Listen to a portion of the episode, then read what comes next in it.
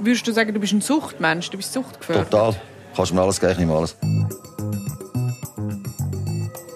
Wahrheit, Wein und Eisenring. Der ehrlichste Podcast von der Schweiz.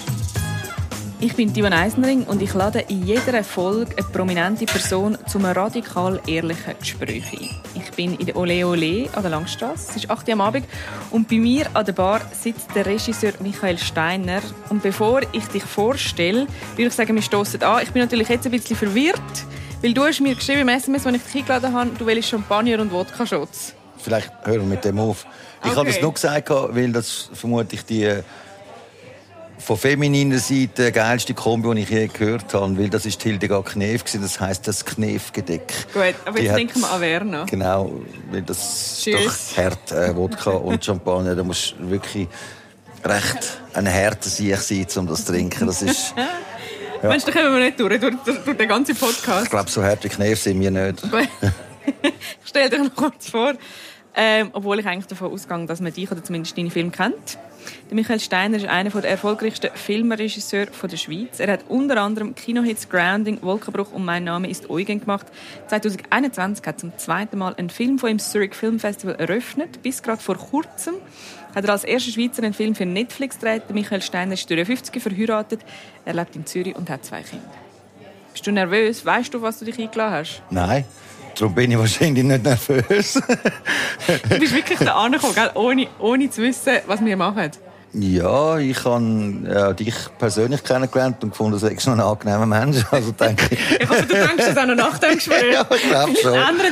Ich erkläre dir aber noch schnell, was auf dich zukommt. Angenehm meine ich auch kreativ verspielt. Und wenn das kreativ verspielt wird, und ich kann mich auch selber wehren. Also, gut, ist ja nicht, absolut es ist ja nicht etwas, wo ich das Gefühl habe, dass man sich nervös sein davor. Du kannst auch abbrechen und jede Frage, die ich dir stelle, zurückstellen. Vor dir liegt ein Stapel mit Karten. Und auf diesen Karten stehen Begriffe, sogenannte Tabuthemen. Und du kannst nachher verdeckt Karten ziehen und über die Begriffe, die draufstehen, reden wir. Das Gespräch dauert etwa 40 Minuten.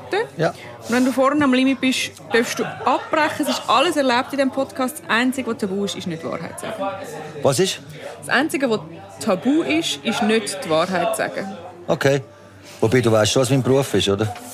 Ja, wir sind jetzt da privat unterwegs, gell? Willst du die erste Karte ziehen, wenn wir einfach anfangen? Ohne langes Vorgeplänkel, das Smalltalk machen wir eh nicht. So, das muss ich jetzt so anschauen, nicht? Nein, das schauen wir jetzt beide an. Ah, schön.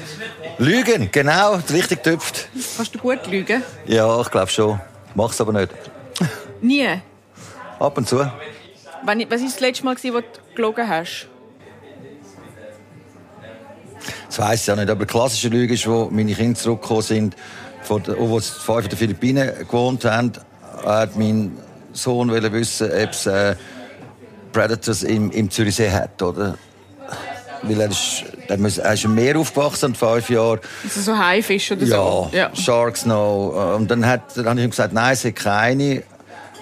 Und der Hecht verschwiegen, weil der Hecht greift den Menschen nicht an. Also das ist dann sozusagen eine Lüge gegen ein Kind, damit er ins Wasser geht. So finde ich es auch legitim. Und er ist auch nie angegriffen worden von einem Hecht? Er ist rausgelaufen und hat gesehen, die ganze Karte studiert mit allen Fischen im Zürsen, hat sofort auf den Hecht gezeigt. Wirklich? Ja, gerade dann das one. Wie gross ist er? Und dann nochmal angeschaut. Ich habe gesagt, das ist etwa so. Also es sind etwa 25 cm. Ich habe nicht gesagt, das ist fast einen halben Meter. Ja, so. Bist du mal massiv angelogen worden, so fest, dass du es nicht hast verzeihen können? Ja, ich bin mal massiv verleumdet worden auch. Inwiefern? Ja, also, damals 2009 mit dem Sennentuntschi, wo die Weltwoche massive Sachen geschrieben hat und nicht gestimmt haben. Was haben sie geschrieben? Sie haben geschrieben, ich habe Bundesgelder veruntreut für Koks und Nutten. Und wie sind sie auf das gekommen? Aufgrund von Gerüchten. Und aufgrund von einem Kreditkartenbeleg von einem Produzenten, der uns damals für uns geschafft hat, aber mit der Kreditkarte Dirnen gezahlt hat, was ja nicht ich war. Und dann hat man es so ausgelegt, als hättest du das gemacht? Ja, es ist dann so rübergekommen. Samantha ist da, gell? Hast du gesehen? Ja, klar. Deine Frau? Ja, klar. Habe ich schon grüezi gesagt. Wir haben da einen kleinen Unterbruch gerade im Gespräch. Wir sind am Aufnehmen, aber jetzt ist gerade... du hast noch mal einen Averno. Ja, ja. Und auf die Reserve, ja. Ja, und das ist natürlich so, das ist die schlimmste Zeit in meinem Leben, weil klar, was noch differenziert ist in dem Artikel, es ist immer so, Gossip ist das, was am besten fliegt, oder? Und das hat dann schon extrem wehgetan, weil wenn es mal von der Weltwoche auf 20 Minuten kumpelt, ist das nicht mehr differenziert, sondern bist du Kochsenuten, und zwar eingebrennt oder stigmatisiert auf eine Art und Weise, wo man sich auch nicht dagegen wehren kann. Weil wenn dann ein Moment kommt, wo sich die Zeitung entschuldigt und du hast eine Gegendarstellung, ist die auf der letzten Seite und keiner interessiert es. Also der erste Stempel sitzt in so einem Moment, oder?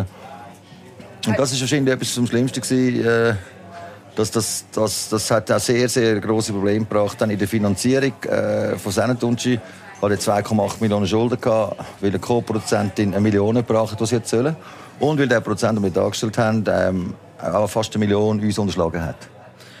Und wie hast du das, also einerseits, wie hast du denn das finanziell angebracht und andererseits, was mich noch mehr interessiert ist, wie bist du mit dem umgegangen? Also wenn das rauskommt und das hat effektiv ja nicht gestimmt, wie du sagst, wie geht man mit dem um? Das ist ja eine krasse Behauptung. Für 2 Seiten hat es dann gegeben.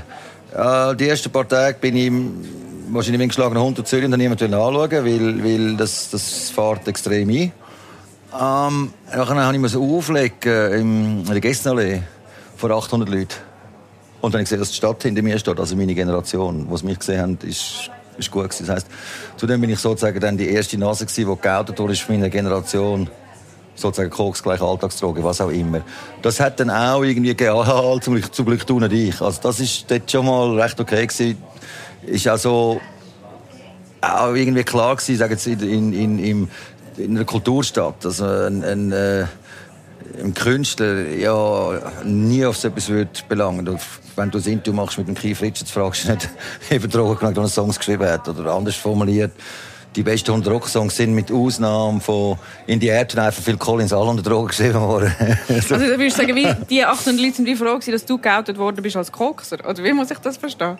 Nein, ein Teil von meiner Generation ist geoutet worden, dass das so irgendwie, weißt, dass ihnen nicht vorgeworfen worden ist in ihrem Leben, wenn sie zum Beispiel Drogen braucht, ob es Koks oder Kiffen ist. Das hat sich massiv geändert in den letzten 20 Jahren. Was heute alltäglich oder scheissegal ist, ist dort noch, also 2009 war es, sind ja 14 Jahre, ist das so wie ein Abstrich. Als würde ich zum Beispiel auf Drogen arbeiten, was ich nicht mache. Oder auf einem Filmset muss ich ja komplett nüchtern sein. Es ist auch irgendwie so, gemerkt, dass es eine Art das Ding gibt von den Leuten, wo die Stadt, die das locker genommen hat, und eine Obrigkeit und auch eine Finanzelite, wo ich auch darauf angewiesen bin, um meine Filme zu machen, die das sehr ernst genommen hat. Das hat mir also sehr viel verunmöglicht, um eine Zeit lang meine Filme zu retten. Weil man wirklich das Gefühl hat, okay, das ist jetzt der...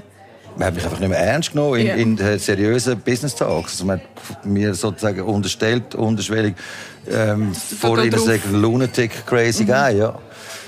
Und das habe ich dann zurechtbügen finanziell, indem ich 11 Monate Insolvenzverschleppung betrieben habe und damit Schweizer Meister bin.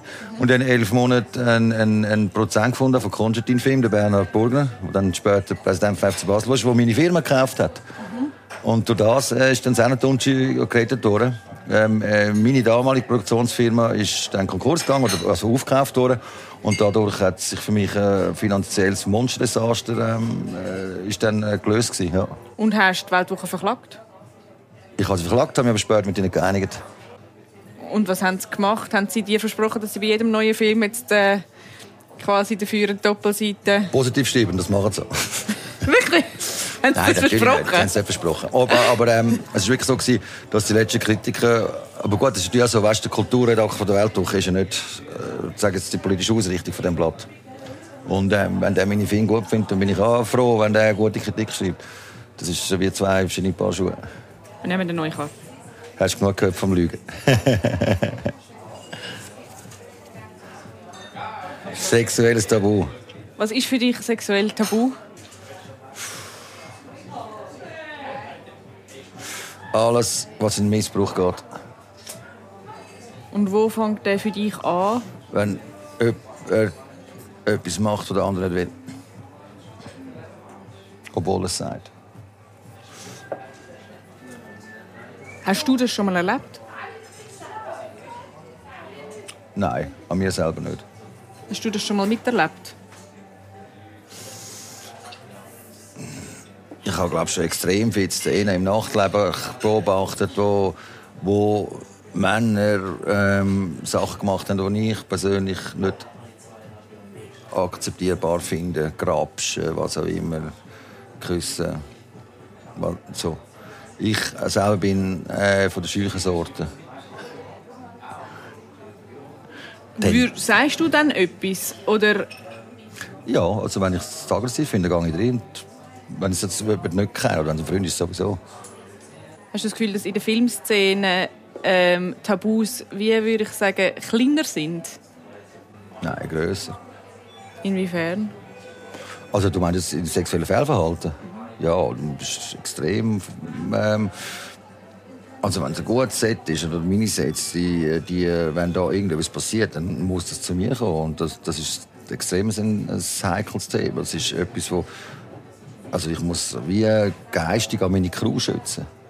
Ich würde rasend werden, wenn es passiert auf meinem Set. Das ist so etwas, was nicht passieren sollte, nicht darf passieren. Das ist, ich glaube, ein Mythos, dass Filmsets massiv professionell und also zum Beispiel Sexszenen. Ich meine, das siehst du im Kino, aber de facto hast du dort 10, 15 Leute rundherum stehen. Oder? Du hast so spezielle Höschen, damit man nichts sieht. Du hast Intimacy-Coaches, die genau die Szenen vorher besprichst. Hey, das ist, jede Bewegung ist heute mehr oder weniger vorausdefiniert. Das war bis vor 15, 20 Jahren noch anders. Ich weiss zum Beispiel, dass im Monsters Ball die beiden Schauspieler, das kannst du laufen lassen, wenn es für beide stimmt.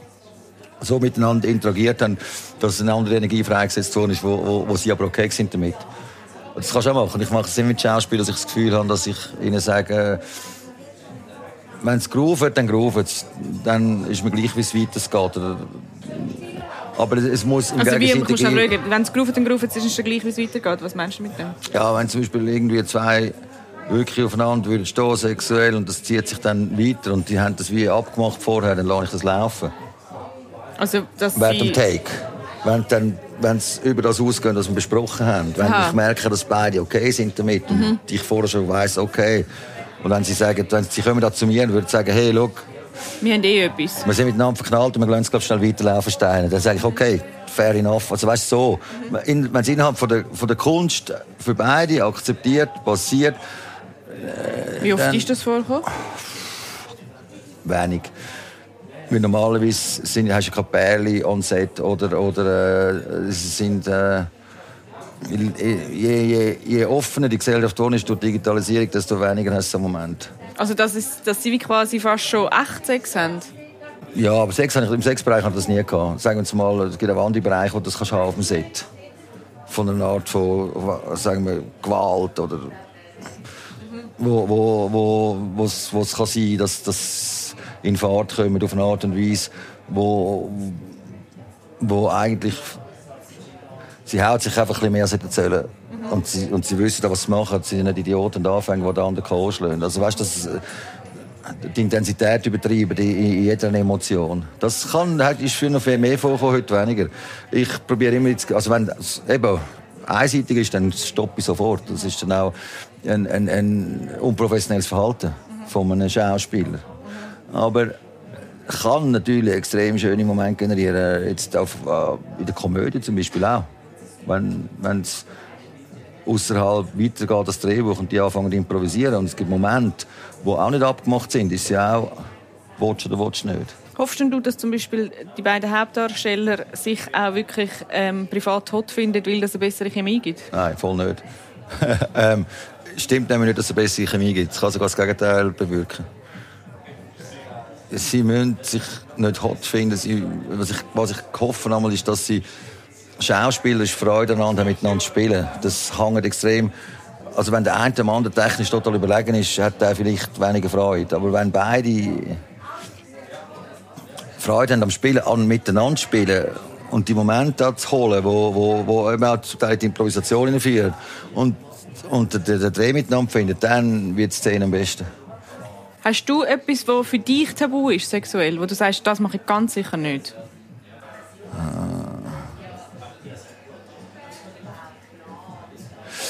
Ich mag, glaube ich, keine Form von domestiziertem BDSM-Sex.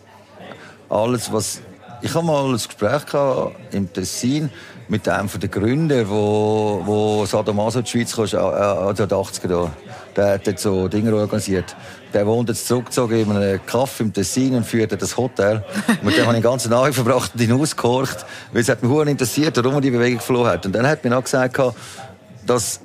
Wo die angefangen haben, ist das mehr oder weniger ein Fetisch gsi, wo eine gewisse Freiheit hatte.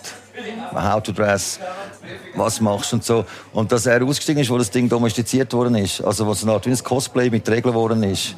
Und dass jetzt für ihn alle gleich aussehen und die gleichen Sachen machen. Und das ist dann eigentlich am Schluss bist du bei 50 Shades of Grey, oder? Also auf das habe ich irgendwie keine Lust, auf eine domestizierte Form von einer eigentlichen Sache, wo also BDSM, sagt man so, ja, aber nicht, wenn es domestiziert ist. Sex ist für mich das einzige Gefühl, das am Sandkasten gleich kommt, wenn ich den Sandkasten dirigieren und am Regie führen und am Tanzen. Das sind die vier Aggregatzustände von meinem sonst immer super beschäftigten Hirn, wo das Hirn mal abschaltet. Und dann möchte ich nicht... müssen Macht oder Devot. Was auch immer, in der bürgerlich oder nicht nur bürgerlich, in einer organisierten... abgemachte Form, eine Art von Freiheit erleben, wo ich als wild, untamed und kopflos empfinden möchte. Nehmen wir noch eine Karte. Ekel. Gibt es etwas, das dich wahnsinnig ekelt? Irgendeine Spinne, irgendetwas? Spinne, wirklich? Hast du eine Spinnenphobie? Ja. Also Cajun macht dann eine Fisch? Nein, also ein bisschen gelernt. Über die Jahre, weil ich in Südostasien gelebt habe lange. Aber es ist wirklich schwierig. Wenn ich im Haus muss meine Frau zum anderen die immer noch raus tun. Ich lange die nicht an. Also es kommt eine Spinne in das Haus und du verlässt den Raum und sie muss sich darum kümmern? Nein, sie rührt sie Leben zum Fest aus, ich töte sie. Okay, aber das schaffst du. Es gibt ja auch solche, die das nicht mal das schaffen. Doch. Das schaffst du. Ja. Aber es ekelt dich wirklich richtig. Es ist die Bewegung, die mich ekelt. Wie sie läuft? Ja. Ich habe also alles schon analysiert. Wenn du an der Wand sitzt, habe ich kein Problem damit. Und Käfer? Nein. Schlangen? Nur Spinnen? Schlangen ist... Ich weiss, Schlangen vorbei ist. Schlange ist natürlich... Aber es ist ein normaler Reflex. Schlangenstier ekelt mich nicht. Aber Schlange ist natürlich... Auch weil ich eben in Südostasien gepackt habe. Das ist logischerweise, machst du einen Satz, wenn du einen siehst. Das ist einfach ein natürlicher Instinkt, wenn der Kobra einen halben Meter von dir hast. Aber das ist mehr eine Angst wie Ekel. Das ist Angst, das ist auch ein sofortiger...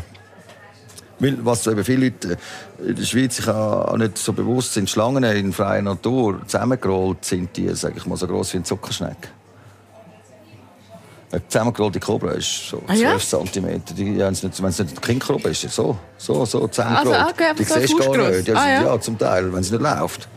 Und natürlich triffst du die nicht. Klar, ich habe schon welche im Wasser gesehen oder in Bewegung, aber wenn du irgendwo hin, und dann ist das Ding, das siehst du gar nicht.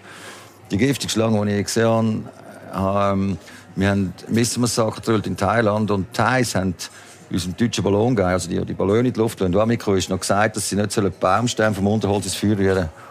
Und ich sitze an einem Feuer mit so Thais und die beiden Deutschen kommen betrunken und rühren so am Abend nach dem Dreh, rühren so einen Holztremmel ins Feuer und von dem Holzding, auf dem Ding ist die giftige Schlange von Thailand gesessen. Das Ding ist wirklich so gewesen, sagen wir 15 cm, eine böse Wipper. Und in dem Moment, als ich das Feuer gesetzt, der Körper von der Schlange, und ich habe nur kurz die Farbe, die Thais, und dann wir sitzen so 0,1 Sekunden, sind aber alle gestanden, außer die dummen Europäer, die nicht sitzen. Und doch ein Riesensatz von allen. Also, und ist das passiert? Nein, natürlich nicht. Die ist direkt ins Feuer geflogen und gerade verbrannt. Wow. Das war ein Riesenfeuer und ich dachte, wow. Aber weißt du, der Punkt war, eben, da siehst, wie die sind so geschult auf das Ding, oder? Und der dumme Europäer, also ich, haben sie zurückziehen. Die haben einfach Schiss gehabt, dass sie die Wäsche neben das Feuer fallen und so weg, oder? Oder aus dem Licht kriechen oder so. Die ist zum Glück gerade verbrannt, aber... Das heisst, die machen noch den grössten Satz als du und du als Europäer bist so blöd, dass du eine Reaktionszeit von 2 Sekunden hast auf das Ding, oder? Die haben nur schnell die Farbe gesehen und gewusst, 15 Minuten, wenn ich dabei bist. Und dann ciao. Und dann ist ein Kanti dort irgendwo. Okay, also Spinne. Spinne ist dein Ekel. Ja. Hat es noch etwas Zweites oder wär's das? Ich muss gerade überlegen. Ja... Ich kann ungern schaue ich Operationen an, weißt du, die Gesundheitssendungen. Mm-hmm. Aufgeschnittene Menschen in Reihen, Organ. Mm-hmm. Nicht für Tiere, wenn ich koche. Mm-hmm. Sondern so... Wenn so ein Bauch offen ist, kommt das ein... Ja. Und Blut an sich? Lustigerweise, im Notfall bei anderen kein Problem, wenn man es mir nimmt oder meine einige, setzt mir bis heute noch, obwohl ich mir abprobiere zu therapieren, eine Art so einen Schwächeanfall ein. Also wenn man jetzt dir Blut nehmen muss, sei das für irgendwie, ich weiß auch nicht was. Wenn ich früher eine halbe Stunde liegen, heute muss ich 5 Minuten sitzen. Wirklich? Nachher, ja. Also ist immer noch... Es scheisst mich auch an, dass ich das habe. Also ich habe es von 30 auf 5 Tage gebracht, das ist, aber es ist so, eine rechte Steigerung, ja? Ja, aber es ist trotzdem etwas, was du nicht schauen willst. Aber wenn zum Beispiel verunfallt ist und blutet, dann habe ich es voll nicht. Das stört dich nicht, ausser man sieht dann die Eingeweide. Dann auch nicht, wenn es ein Notfall wäre.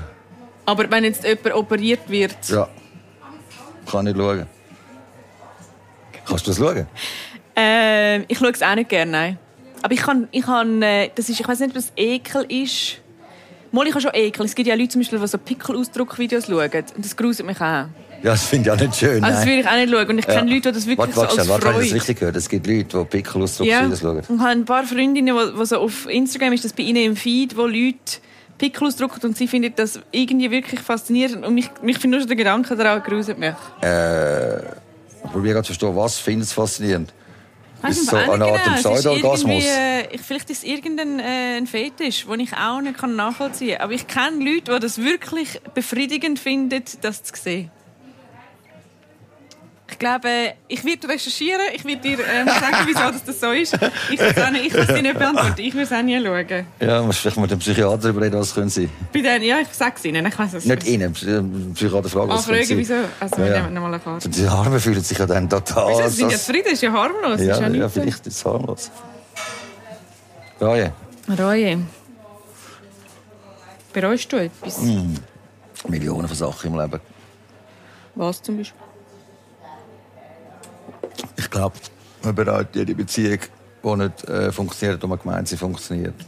Man bereut. Also bereust, dass sie angefangen hast? Nein, dass es nicht geklappt hat, wie das will, mit Menschen. Bereust, dass es nicht gegeben hat?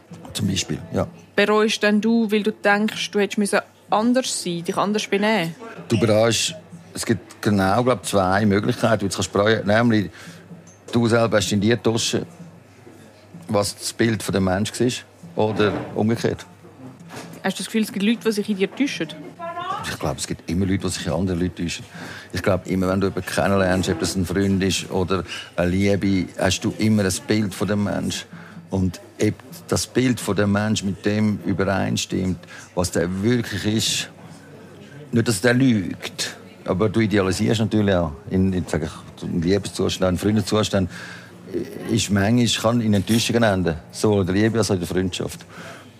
Dann gibt es Momente, wo du bereust, dass du dich mit jemandem befreundet hast. Oder dann gibt es Momente, wo du bereust, dass sich der andere dir getäuscht hat. Ich glaube, das ist urmenschlich. Und ich glaube, das sind all die, dass das aufsummiert, gibt ganz viele Sachen, die man in dem Sinn bereut hat oder zeigt. Bereust du auch einen Film, den du gemacht hast? Nein. Nein, das braucht viel Zeit für einen Film. Ein Film ist für mich immer ein Entscheid von fast 2 bis 5 oder 10 Jahren Arbeit. Die sind bewusst gewählt. Sogar das Missen muss sagen, habe ich mit Freude gemacht. Wieso nennst du das? Weil das der unerfolgreichste ist offiziell. Was heisst offiziell? Wenn du Zuschauer im Kino gemacht hat. Ach so, ja. Also schon hat auch, würde ich sagen, am meisten kritische Stimmen gehabt. Ja, aber es ist mir egal. Ist dir egal, was man sagt über deine Filme? Was das Volk und die Zuschauer sagen, nicht. Was die Presse sagt. Und schon. Mehr oder weniger. Kommt davon an, wer es sagt. Es ist ein Riesenfeld, als Minenfeld hineingestochen hast. Ich darf es ein bisschen ausholen. Da. Es ist so, wenn ich zum Beispiel in den USA bin, auf Tour mit Wolkenbruch für die Oscars, dann muss ich extrem scharf sein, weil Film ist amerikanische Hochvolkskultur. Das heisst, wenn ich ein Q&A habe, zum Beispiel in Los Angeles, die erste Frage, die kommt, ist nicht Inhalt, sondern warum hat der Film keinen dritten Akt? Ist ein drehbuchtechnisch, das würde nie ein Journalist in der Schweiz fragen. Die den Film ganz anders anschauen, beurteilen. Aber es ist ganz klar Technik und eine Kunstform, oder? Und das geht gerade so los. Und da musst du wirklich scharf sein, weil die sind wirklich von Kindsbeinen ist das ihre höchste Kunst. Eigentlich der Stolz der Nation Künstler ist ein Film. Das ist ihre grösste Kultur, die sie haben. Und die sind natürlich sehr wach auf dem. Oder? Und ich bin da in der Schweiz, sozusagen auf dem Satellitenland Schweiz, wo du als Kind natürlich filmisch bei uns, also in meinem Fall ist es kommerziell und sonst ist die linke Propaganda jetzt vom Volk her geschaut. Und solange das ist kein Bewusstsein da für Filmkunst als solches. Das merkt man manchmal, wenn Dreharbeiten oder so. Menschen wissen gar nicht, wie viel gemacht wird in der Schweiz, die meisten. Die haben keine Ahnung, dass man das hunderte Menschen einspannt. Die haben zum Teil das Gefühl, du gehst mit dem Handy und machst ein bisschen Schauspielen. Wir sind Künstler in der Schweiz. Weil die Kunst in der Schweiz, muss man schon sehen, erst seit etwa 50, 60 Jahren gibt es das bei uns. Vorher waren das alles tumbe Bauern in einem Bauernstaat, das ein bisschen Geld verwaltet hat. Seit es uns gibt, ist es schon... Man hat nicht mehr schlechtes Gewissen, auch wenn man Künstler ist, oder was wir sind. Dann ist es so ein bisschen... Und das machst du sonst im Leben. Diese Haltung haben wir tatsächlich... Das fragt man dich nicht mehr. Ohne durch eben schon unbewusst, oder? Und weil du ja nicht viel Stutz machen damit. Also sprich, alle Hollywood-Regisseure machen Millionen. Wenn ich einen erfolgreichen Film mache, mache ich 120'000. Also wirst du nicht reich damit. Also in der Schweiz ist in jedem Grad nicht Kunst zu machen. Du kannst nicht damit gleich viel Geld verdienen wie ein Banker, weil der verdient 100 Millionen hier in diesem Land. Wäre es ein Ziel, einen Gump auf Hollywood zu machen? Nein, ja, nein. Es ist so, Hollywood nach dem Eugen haben sie mich angefragt. Lustigerweise die Weinstein Brothers. Okay. Nachher kann ich sagen, zum Glück habe ich Nein gesagt, aber sie haben wollen, dass ich eigentlich einen Film mache in Amerika, wo ein Remake gewesen wäre, eine Art von Eugen. Das habe ich dort nicht wählen, ich wollte Grounding tun. Und nachher ist nie mehr eine Anfrage gekommen. Jetzt mit Netflix bin ich ja eigentlich auf eine Art Hollywood, weil Netflix ist ein amerikanischer Grossproduzent, der halt jetzt auch da anfängt zu produzieren. Und auch wegen der Kinder und wegen der Lebensqualität. Es ist extrem schwierig, als Schweizer die Schweiz zu verlassen, wenn du mal in Zürich ein Nestchen gemacht hast. Aufgrund eben halt von... Ich habe wirklich lange im Ausland gelebt. Die Lebensqualität in dieser Stadt ist so dermaßen enorm hoch, dass es extrem schwerfällt, von hier wegzuziehen. Best place on earth. Zürich. Wir nehmen noch mal eine Karte. Eifersucht. Bist du ein eifersüchtiger Mensch? Schwerst. Nur wenn ich verliebt bin. Ja. Wirklich? Ja, also wenn wir jetzt deine Frau fragen, würde sie das auch bestätigen? Oder würde sie sagen, du hast im Griff? Dann geht der Fahndel los, im schlimmsten Fall. Ja, und zwar sofort und ohne zu zögern. Ah, wirklich? Ja. Also Moment mal, was braucht es, dass du eifersüchtig wirst? Lange schon, wenn sie mit einem anderen Mann redet? Nein, aber wenn ich merke, dass der andere aufdringlich wird, dann geht es relativ schnell. Dann bist du im roten Bereich? Muss man wirklich...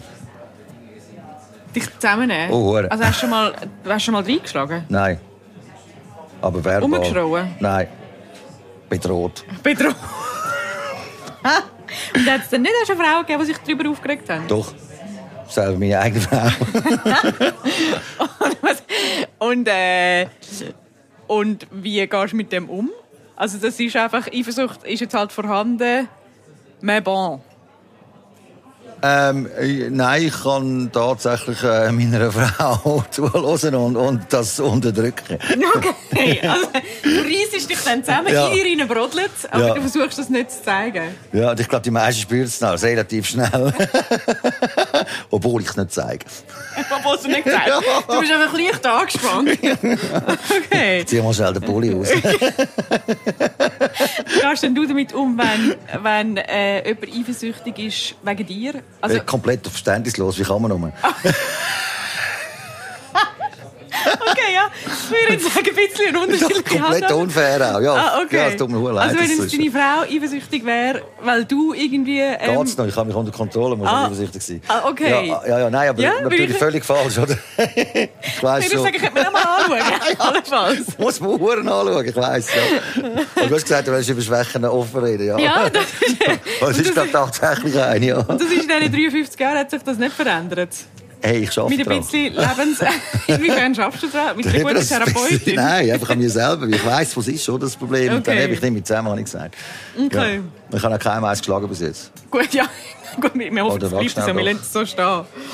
Ja, vielleicht ein, zwei Mal. Aber also, Also von keinem Mal bist du jetzt bei ein, zweimal und irgendwann sind es 17 Mal. Ah, also das ist wirklich bei vier und zurück.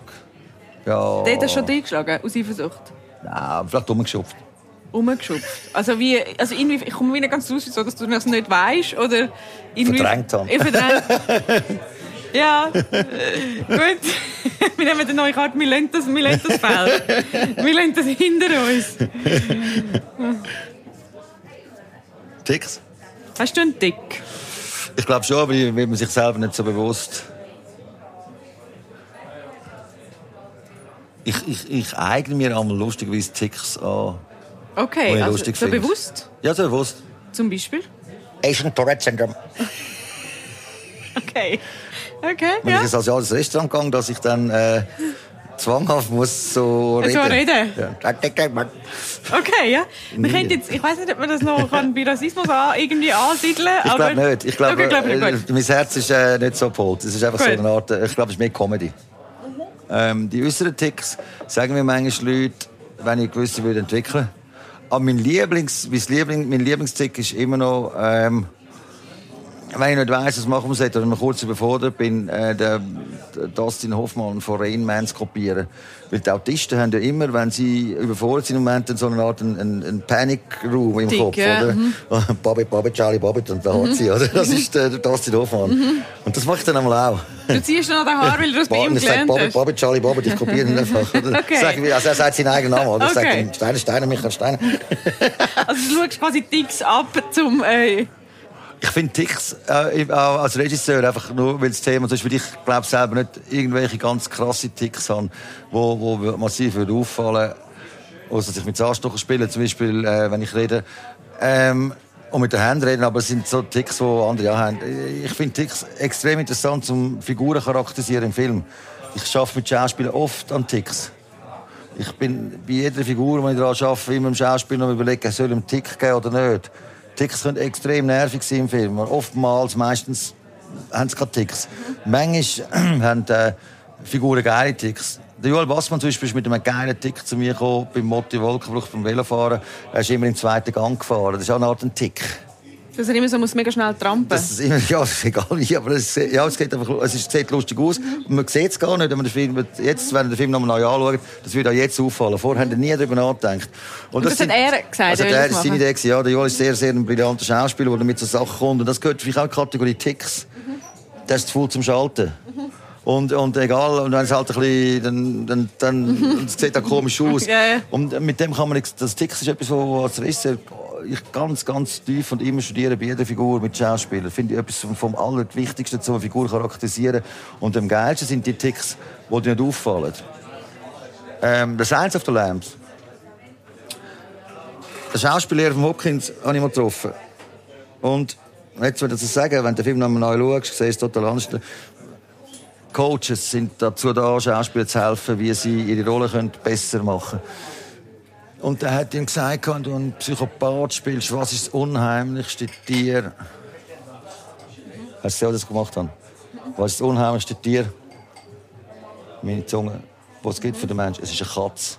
Das unheimlichste Tier ist eine Katze? Ist eine Katze, wenn sie auf Menschen übersetzt. Wegen der Zunge.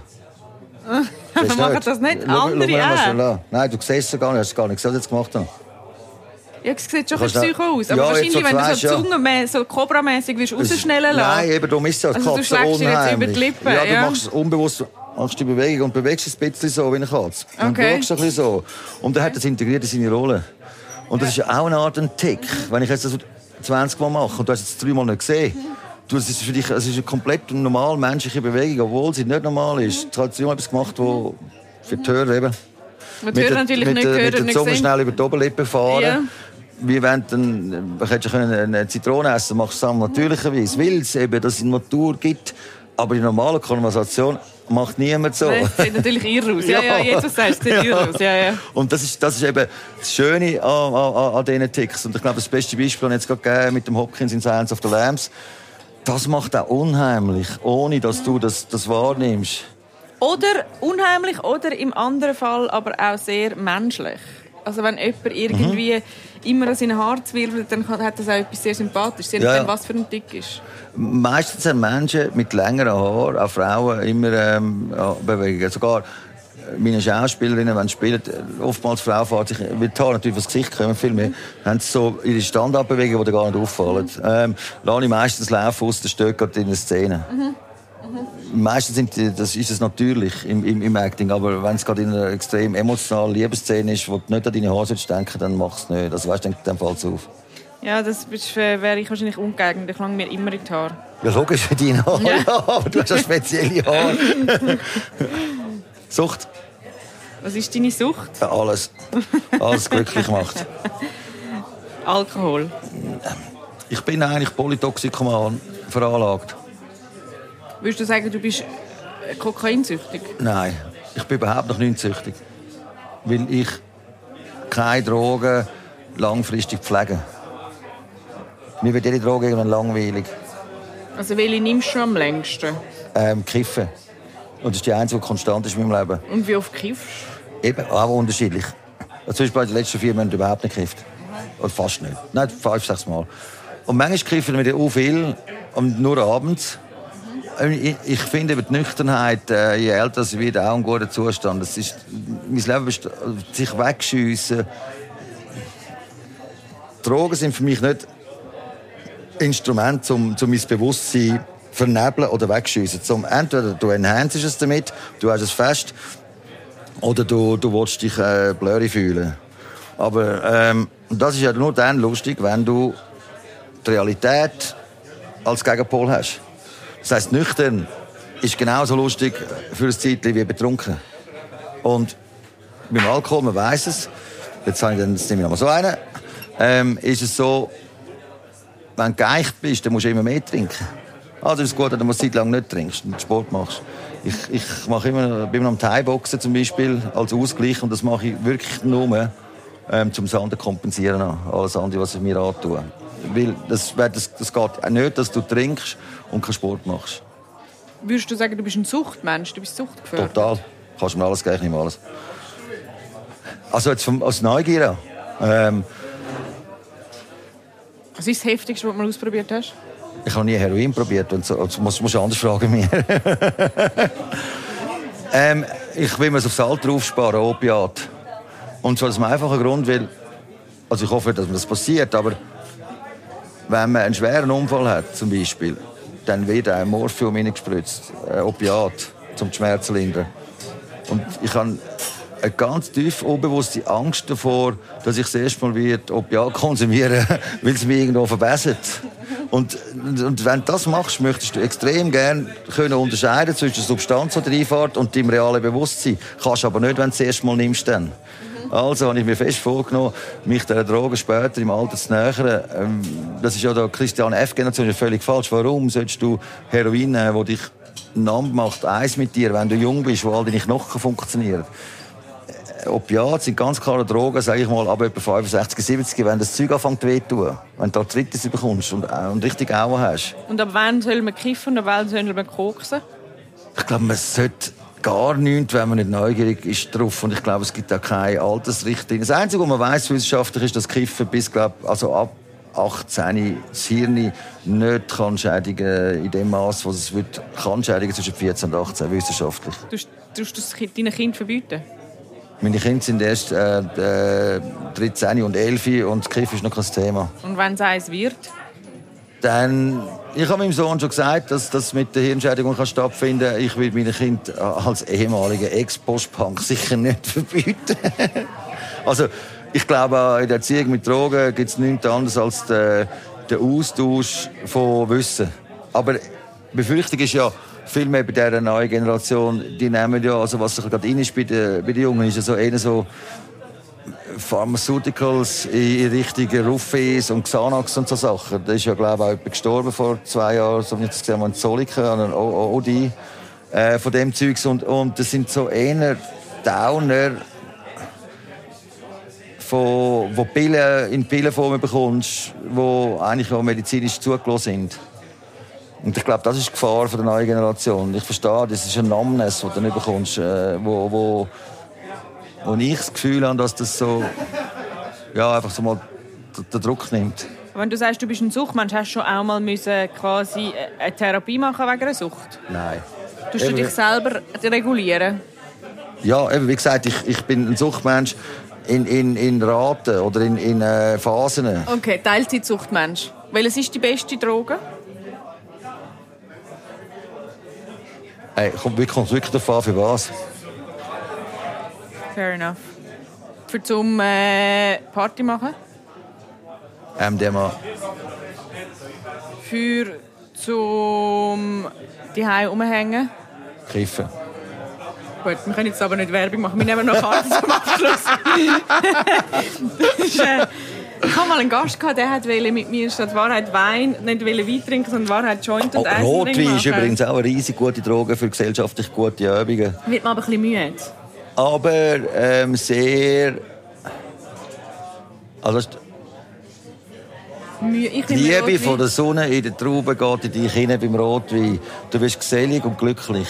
Und jetzt bei Koks geht keine Sonne rein.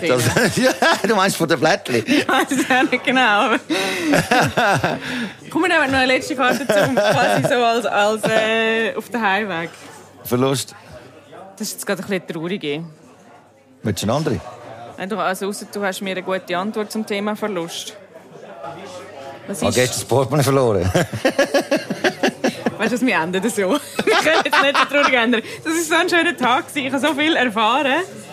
Und jetzt nehmen wir den Wodka-Shot, den wir schon längst... Und das Glas Champagner. Und das Glas Champagner, das wir schon seit dem Anfang... Ja, anstatt willst du nehmen das Hildegard Knef gedeckt. Ich habe jetzt nie gegengefragt, weil ich gefunden habe, du willst etwas über mich wissen. Ja, sonst bin ich nicht so tagativ, aber... alles richtig verstanden. Danke vielmals, dass du da warst. Ja. Wahrheit, Wein und Eisenring. Idee und Moderation Yvonne Eisenring. Redaktion Corinne Eisenring. Ton Kurt Hümann.